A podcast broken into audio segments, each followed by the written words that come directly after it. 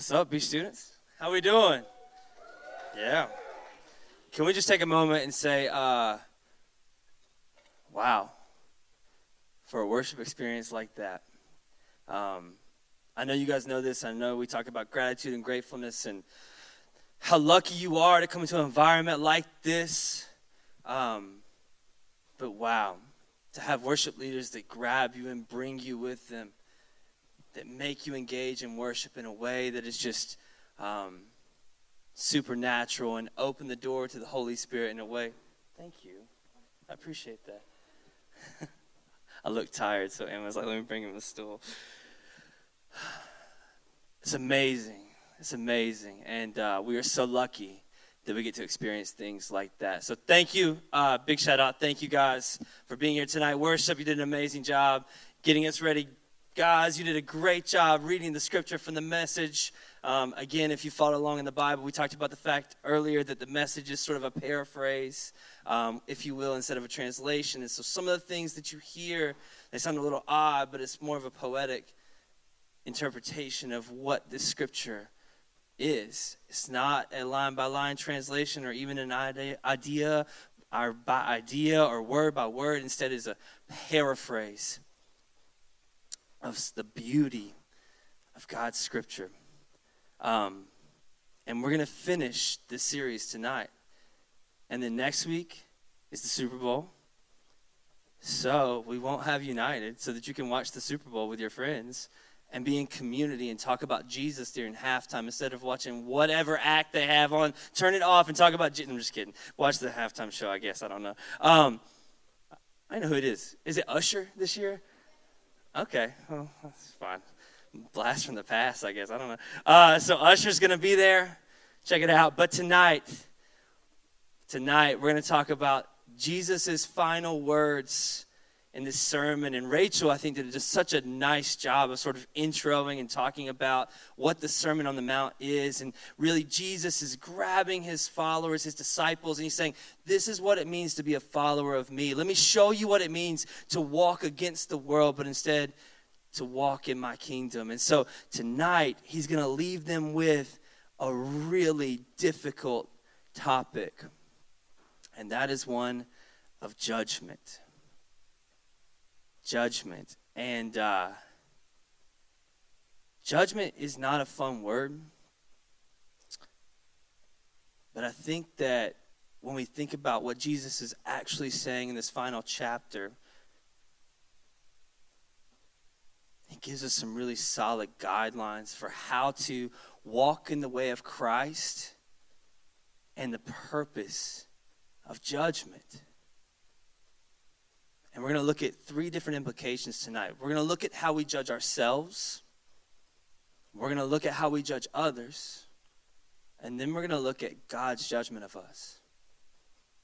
And my hope and prayer is that you walk alongside us tonight as we look at the scripture and we really dive in and dig deep into what God is trying to show us in His truth.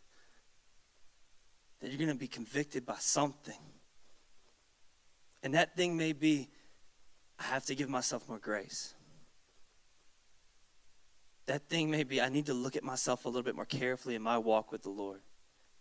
That thing may be I need to treat others better or that thing may be the very real realization that at the end of our time here on this earth, God will look at us and we will be judged for how we lived. And it's not easy. And as I prayed through and thought about this message this week, I thought about something that really stuck out to me.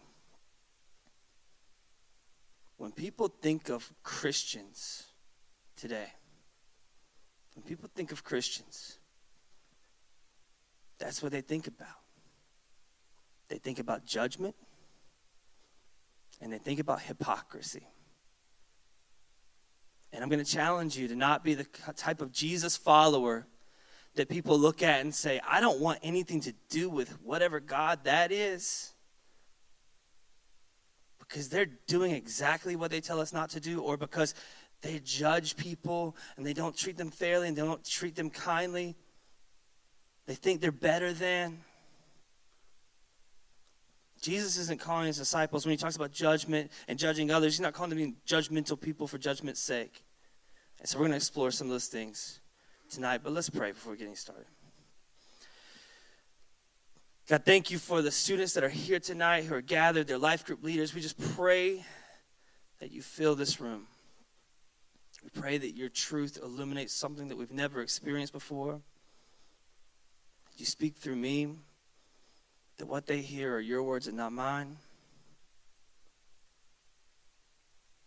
Holy Spirit, you're welcome here. You're welcome here. Open eyes, open hearts. We love you. Thank you for Jesus and his teachings. Help us to follow them more closely every day. Amen. Amen. So, again, we get a bad rap sometimes for judgment and hypocrisy. And the truth is, we deserve it. Let's be clear. We deserve it. In the capital C church, we've not always done a great job of showing grace to others. Here's the very real thing. Sometimes we hold people accountable that aren't even following the ways in which we practice. Have you ever noticed that about some judgmental or hypocritical Christians? They're trying to hold people accountable for things they don't even believe. They can't follow the way of Jesus if they're not Jesus followers. Everybody got that? So we can't hold people accountable. We're not called to hold people accountable if they're not actually professing to walk in the way of Jesus. Instead, we live a life that points them to Him. We live a life that shows hope, that we live a life that shows love, and we live a life that shows grace because we've experienced all of those things. And the way that Jesus says it is like this. In verse 7, I'm sorry, chapter 7, verse 1, Matthew's Gospel. If you have a Bible with you, that would be great time to take it out. If you don't have a Bible, look under your seat or around you. You'll find a Bible. But we're in Matthew chapter 7 verse 1.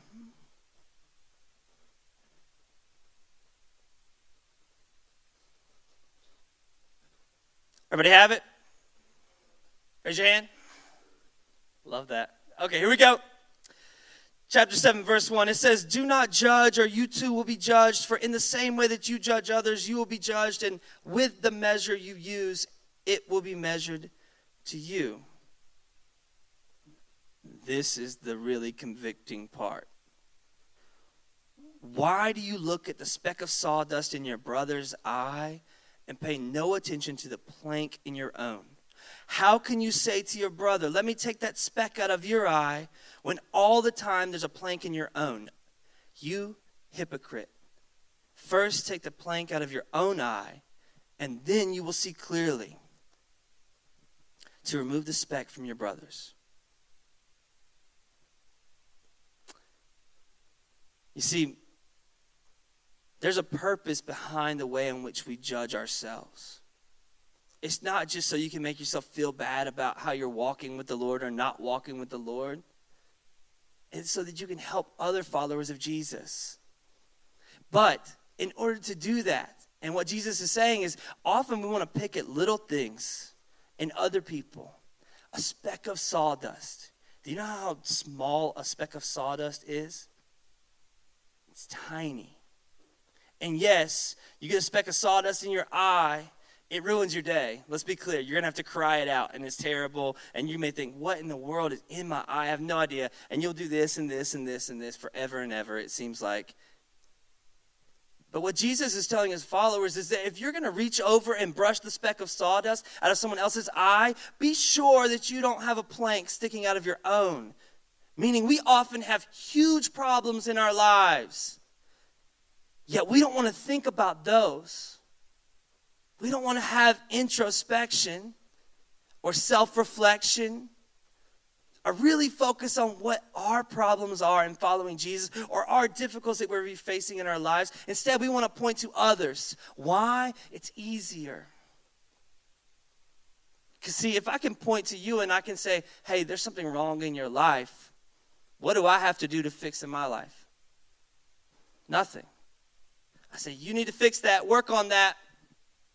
And then I go back with my plank sticking out sideways like this, and everybody sees it. And it's so obvious to other people.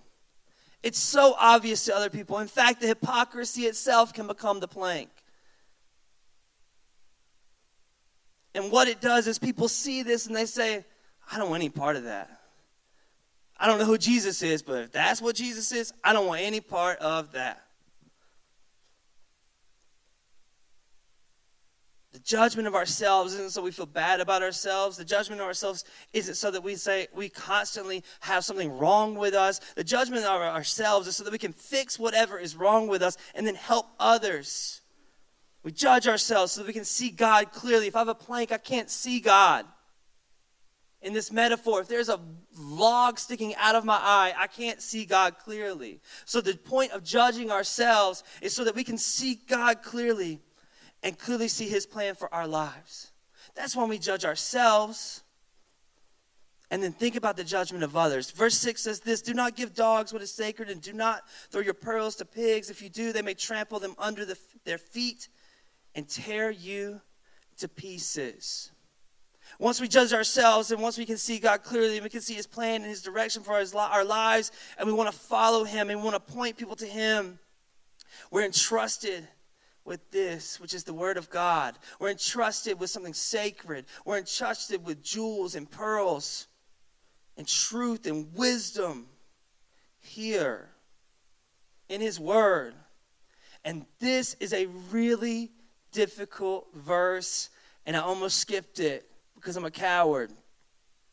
And my wife goes, You can't skip that one. And I said, Well, you're not going to be there, so it doesn't matter. Um, but she's right. Here's the reality not everyone's ready to hear you give them a gospel presentation. You haven't earned that with a lot of people. They don't know who you are, they don't trust you. And if you walk up to them and you say, Let me tell you about Jesus, and you start talking, if you do that to a random person that you don't know, are they going to be receptive to that idea? Maybe, but more than likely not. I'll quick story our kids' first concert, we took them to see Lauren Daigle, which those of you that know Lauren Daigle, she's um, obviously she's a terrible human, right? Um, she's a follower of Jesus. She loves Jesus. She loves God. And everything that she sings, she loves Jesus. And Jesus has changed her life and he's transformed her life. She's amazing. And we took our kids to see him, and people were outside picketing at a Lauren Daigle concert saying, You're going to go to hell if you walk in those doors. How many people's lives were transformed by those picketers that night? How many people in that moment, they're trying to give them something that's sacred? How many people in that moment completely ignored or disregarded what those people outside had to say? Nearly all of them. Why?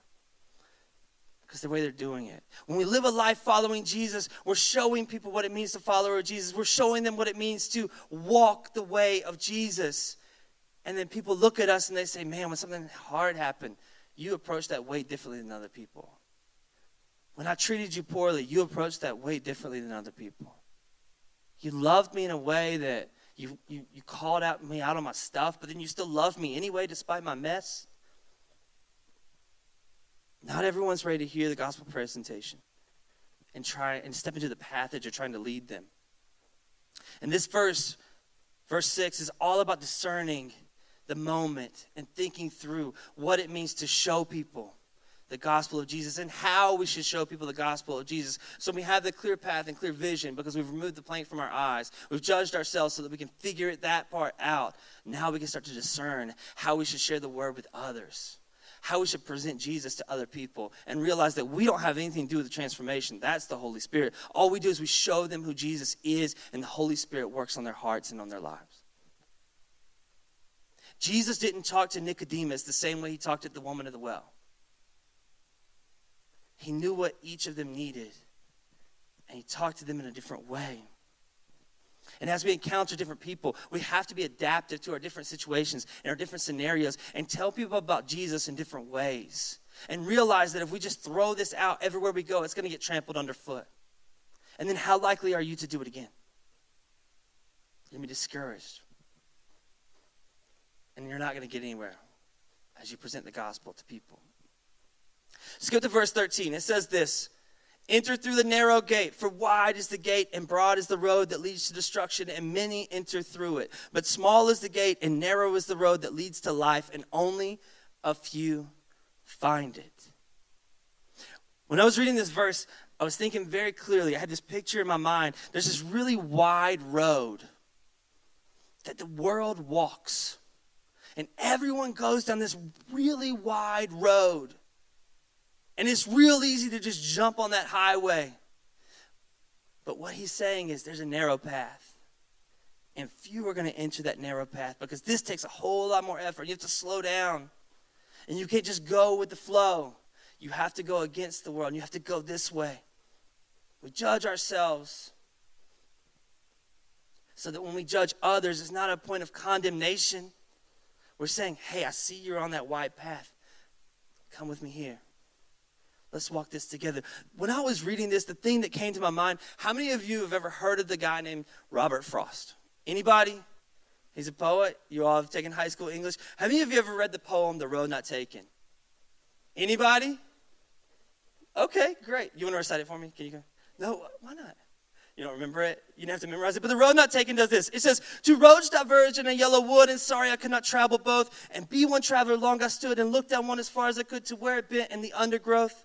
Then I took the other just as fair, and having perhaps the better claim, because it was grassy and wanted wear, though as for that, the passing there had warned them really about the same. And both that morning equally lay, and leaves no step had trodden black. Oh, I kept the first for another day, meaning the road that everyone else was going on. I kept that for another day. Yet knowing how way leads on to way, I doubted if I should ever come back. I shall be telling this with a sigh, somewhere in ages and ages hence. Two roads diverged in a wood, and I, I took the one less traveled by. And that has made all the difference. I think this poem was actually written about a friend uh, that he walked with or he was friends with that Robert Frost had that he, he had a really tough time making decisions. And so this book is all about like him saying like you got to make decisions sometimes. You got to have you got to make a difficult decision. And what he's saying though is that there's this really wide path that everyone clearly has been going down. And I can see it for a distance, but then there's this really narrow one that's really grassy, meaning it's not trampled down, meaning hardly anybody goes this path. And he says, I took that one. And that's made all the difference. And when I was reading this passage, I couldn't help but think about that poem because the reality is, is that everyone goes on the wide path and everyone's just doing this. But what about the grassy one, the one that has life on it, the one that brings life? Few have traveled, few have walked. And what does he say at the end? And that, that has made all the difference. When you're making this decision in your life to follow Jesus and you actually walk the narrow path and you actually follow Jesus, you're taking the grassy path, you're taking the path of life, and it's going to make all the difference. And when we judge others, again, it's not so we can condemn them. We can say, oh, you're being a terrible Jesus follower. You're really screwing this up. You're really screwing this up. The point of judging others is so that you can bring them on the narrow path with you and say, hey, come here. I know you're a follower of Jesus. God loves you.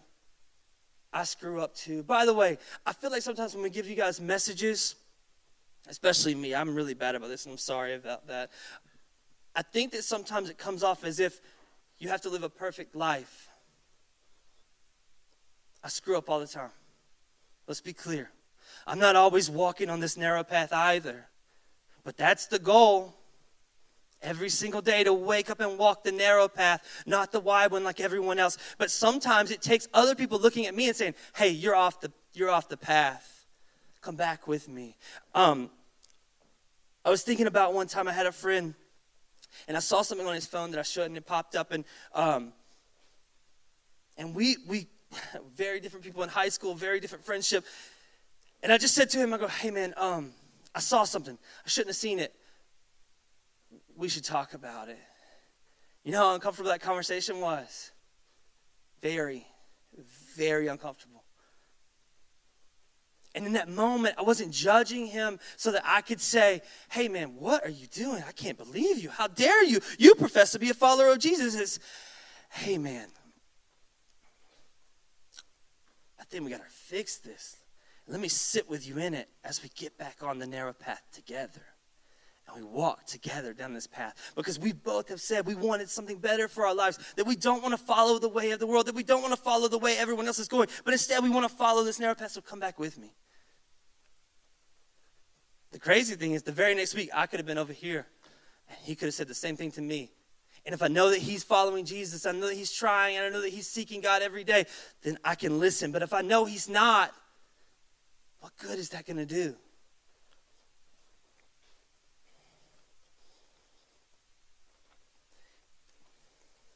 True and false prophets. Chapter or verse 15 it says this watch out for false prophets. They come to you in sheep's clothing but inwardly they are ferocious wolves. By their fruit you will recognize them. Do not pick grapes from thorn bushes or figs from thistles.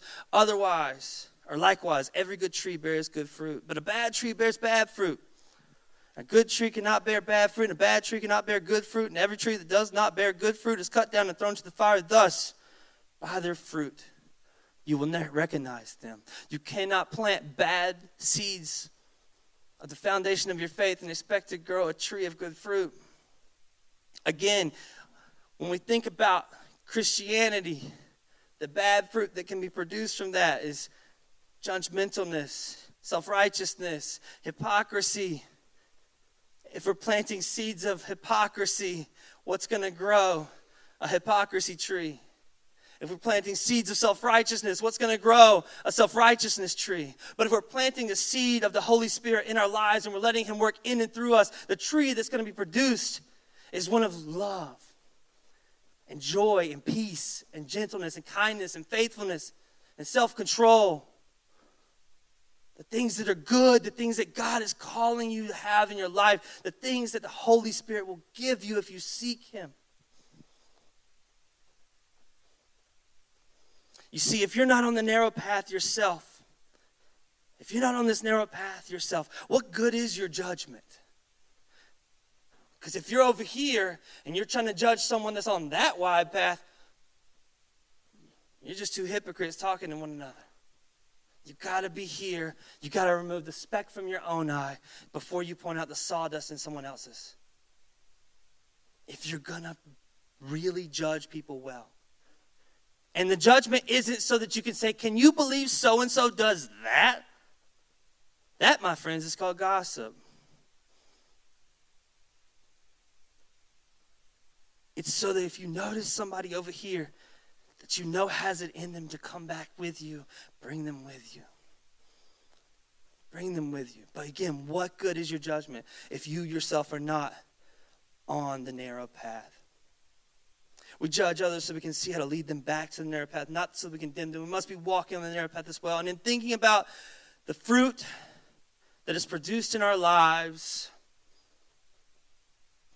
never get caught in that moment where you say, It's never about look at me and how great I am. It's a look at me. How great is God? How great is God?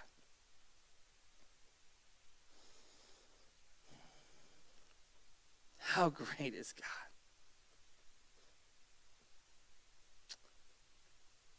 And finally, we have to think about God's judgment on us.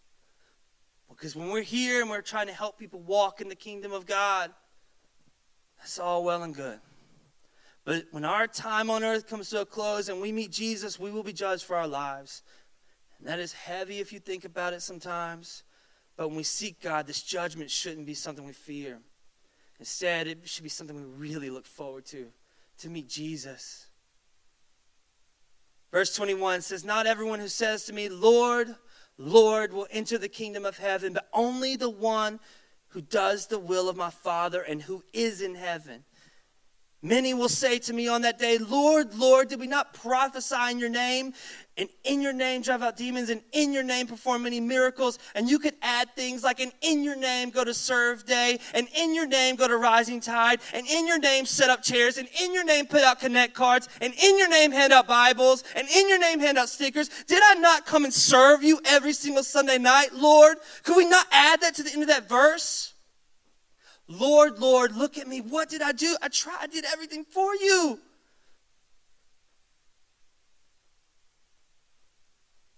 You can say all of that when you get there. And you can walk on that wide path your whole life and never seek Him, never actually accept Him into your heart, and never actually let the Holy Spirit transform your life.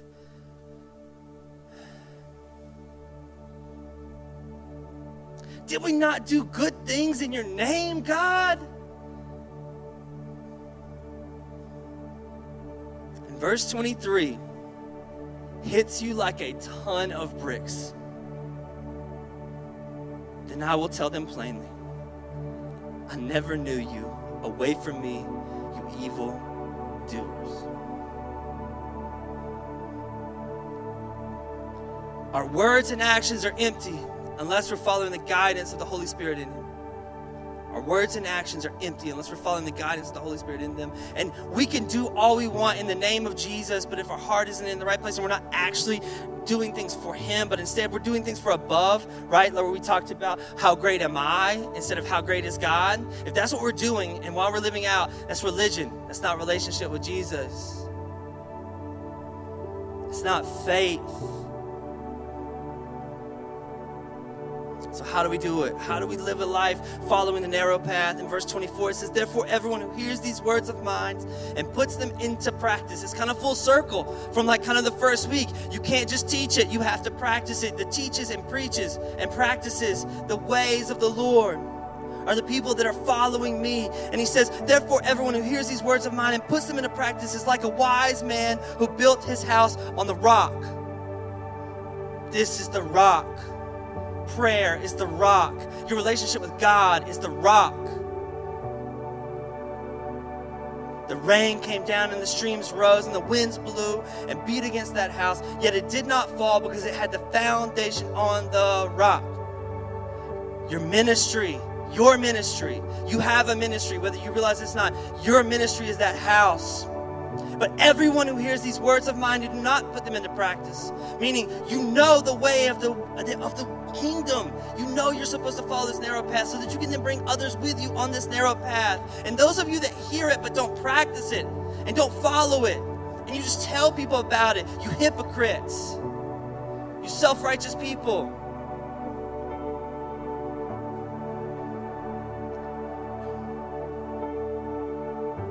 Everyone who hears these words of mine and do not put them into practice is like a foolish man who built that house on sand. And the rain came down, and the streams rose, and the winds blew, and it beat against that house, and it fell with a great crash. If your ministry, your life, your house is built on a foundation of sand, meaning it's not built on this, and instead it's built on me, or it's built on Rachel, or Jacob, or Kelly, or um, your friends, or your relationships, or your boyfriends, or your girlfriends, or your parents grandparents or whoever, no matter how good of people they are, they're going to let you down at some point in your life. They just are. Because we're people and we're not perfect. And we're going to get on a different path than the narrow one. And that happens from time to time. But if our foundation of our faith, if our ministry is built on this, it's built on prayer, it's like the house built on rock. Your life is your ministry. If you're building your ministry on a relationship with God and listening to the Holy Spirit, you're building your ministry on rock. If you're building your ministry on other people and other thoughts or your own thoughts, you're building it on sand. In verse 28, when Jesus had finished saying these things, the crowds were amazed at his teaching because he taught as one who had authority and not as their teachers of the law. The Pharisees are saying words they've memorized. You get that? Their religion. They're showing your religion. They know it all because they've memorized it. But Jesus, in this moment, he's teaching on authority. He is who he says he is. And in this moment, in the part above, he says, when you get to me and you say, Lord, Lord, he's saying, I am God. I am who you say I am. I am the one that you will face. Preaching and teaching on authority. So, as the band comes up and we close tonight, I want you to think about this. What is your foundation of faith built upon? What is your foundation of faith built upon? Is it built upon words, things you've heard, other people talking?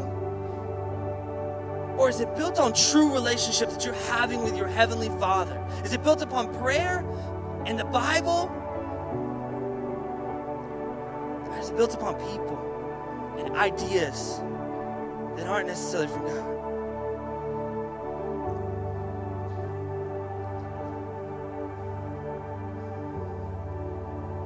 And this is going to get a little uncomfortable maybe for some of you, and some of you it may not, I don't know. But as we close and as we sing these last couple of songs, here's what I want you to do. If you're walking on this wide path and you want to pray about it yourself or you want somebody to pray for you, the altar is open. You want to come back to this narrow path, you want to come follow Jesus here, come to the altar and pray. Here's the uncomfortable part. If you're walking on the narrow path and you feel like you can pray for someone in authority, that you are living a life where you're actively seeking Jesus and you're trying to pursue Him and you want to help bring them on that path as well. I want you to listen to the Holy Spirit guide you and lead you. And I want you to come up and I want you to pray for them. This isn't an act of let me show other people how great I am or my self righteousness or how good I am. Again, is I feel like I'm in a pretty good spot with the Lord right now and I feel like I can pray for someone. So I'm going to come lay hands and I'm going to pray with them. If there are zero people that walk up the front, that's okay. But I cannot help but think that there are people that are walking on a wide path right now and they really want to get back on the narrow one. And they're open to people praying for them for that. And there are people that are on the narrow path, they're kind of looking for a way in which they can actively live out their faith. Here's your chance. If God prompts you, if the Holy Spirit prompts you to go and speak and to pray for someone and pour life into them, do that tonight. And be obedient to what He's calling you to do. Let's pray.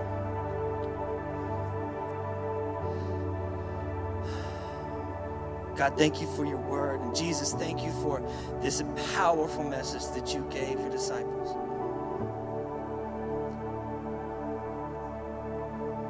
Help us to have the courage to walk the narrow path and not the wide one. Help us to have the strength